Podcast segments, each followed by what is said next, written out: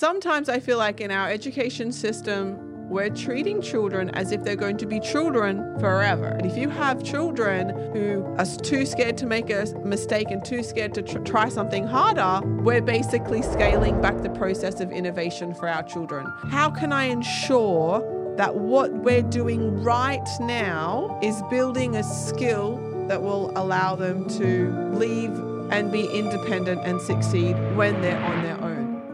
Welcome to Neuroeducation, where we're exploring the neuroscience of how to switch on the brain to supercharge learning. I'll be sharing with you innovative teaching techniques, effective parenting strategies, and educational advocacy. I'm your host, Angie D. Together, let's revolutionize children's learning.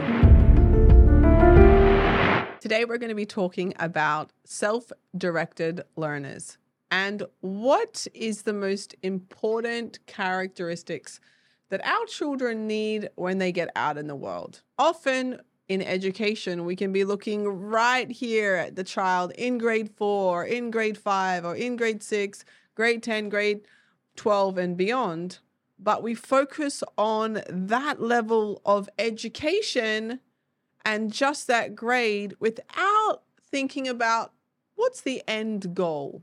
What is the end goal here? So, what is the end goal for education? We will have children that become adults that walk out of the doors of education, out of the educational halls, and even as parents, we will have children that will walk out the doors of our home and they will go on to lead their lives. And sometimes I feel like in our education system, we're treating children as if they're going to be children forever. When we look at teaching children skills, sometimes I'm amazed that the way that we teach a child in grade four and in grade seven and grade 10, I still see us teaching children in the same manner in grade 12. They don't have a lot of freedom. They're still being told to do certain things every single lesson, every single week, and they're not given enough freedom because what we want to do is slowly prepare them for the real world. And we want to be able to give them greater and greater freedom. A lot of adolescents have said they weren't didn't feel prepared for the real world because we taught them like children and we didn't give them that freedom. And then day one, as soon as they leave school, they have a hundred percent freedom. So where is the graduation of freedom. Maria Montessori talks about this concept of freedom within limits.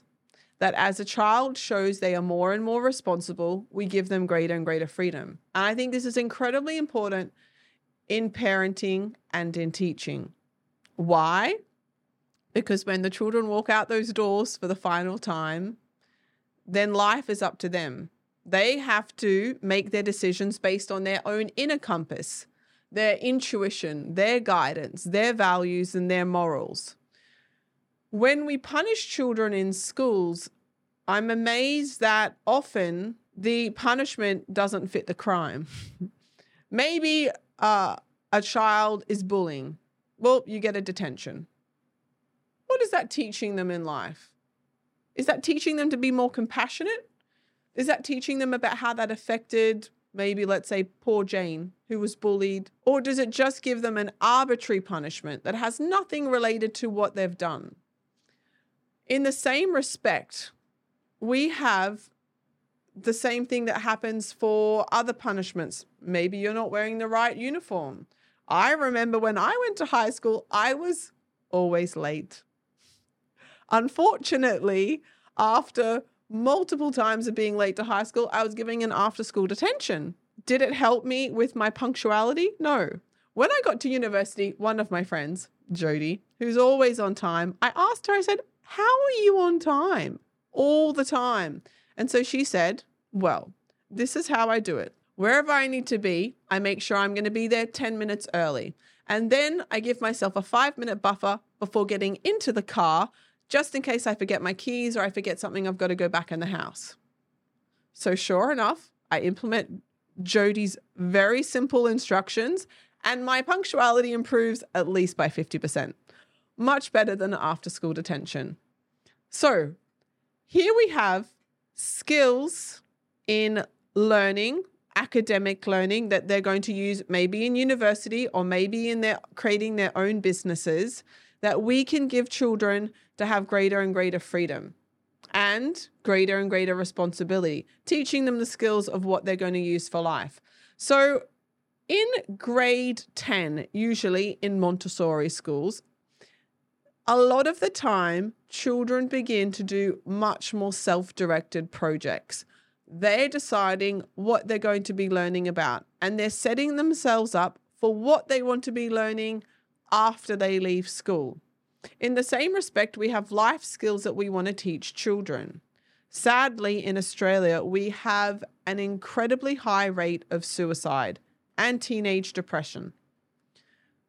What are we not teaching our children in schools to be able to deal with these kind of stresses that they will face in life? If we give children greater opportunities to be able to deal with certain pressures and maybe have to organize their own time and their projects, when they become adults and when they walk out those doors in the final days of schools or at, at home from parents, we know that they're going to have skills to be able to manage their time, to organize themselves, and to deal with the problems of the world if you have a adolescent, I would be always thinking of them as what's going to be happening in five years. Okay, I'm going to deal with this situation now, but maybe I might be able to give them a punishment and not let them do something.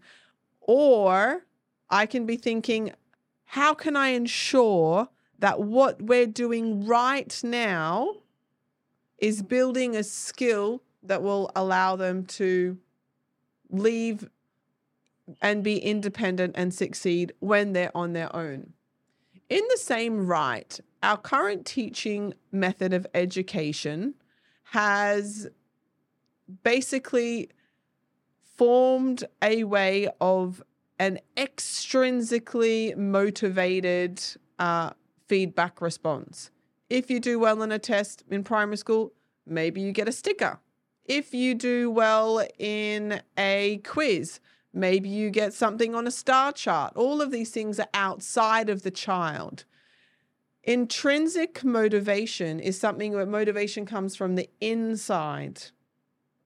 And in Montessori education, ironically, there's no stickers, no star charts, no reward charts. And people say, well, how can children be motivated in this like classroom if they're not getting any rewards for doing the right thing?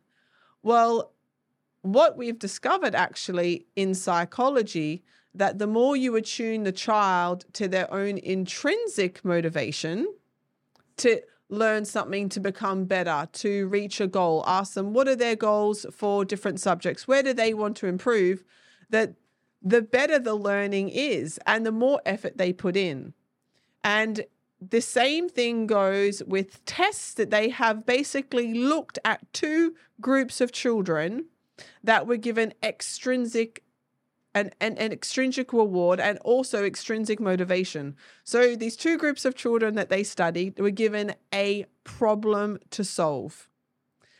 And the first group of children, when they finished that problem and they solved it, they were given a lot of congratulatory verbal affirmations of saying, Good work, good job, you're so smart.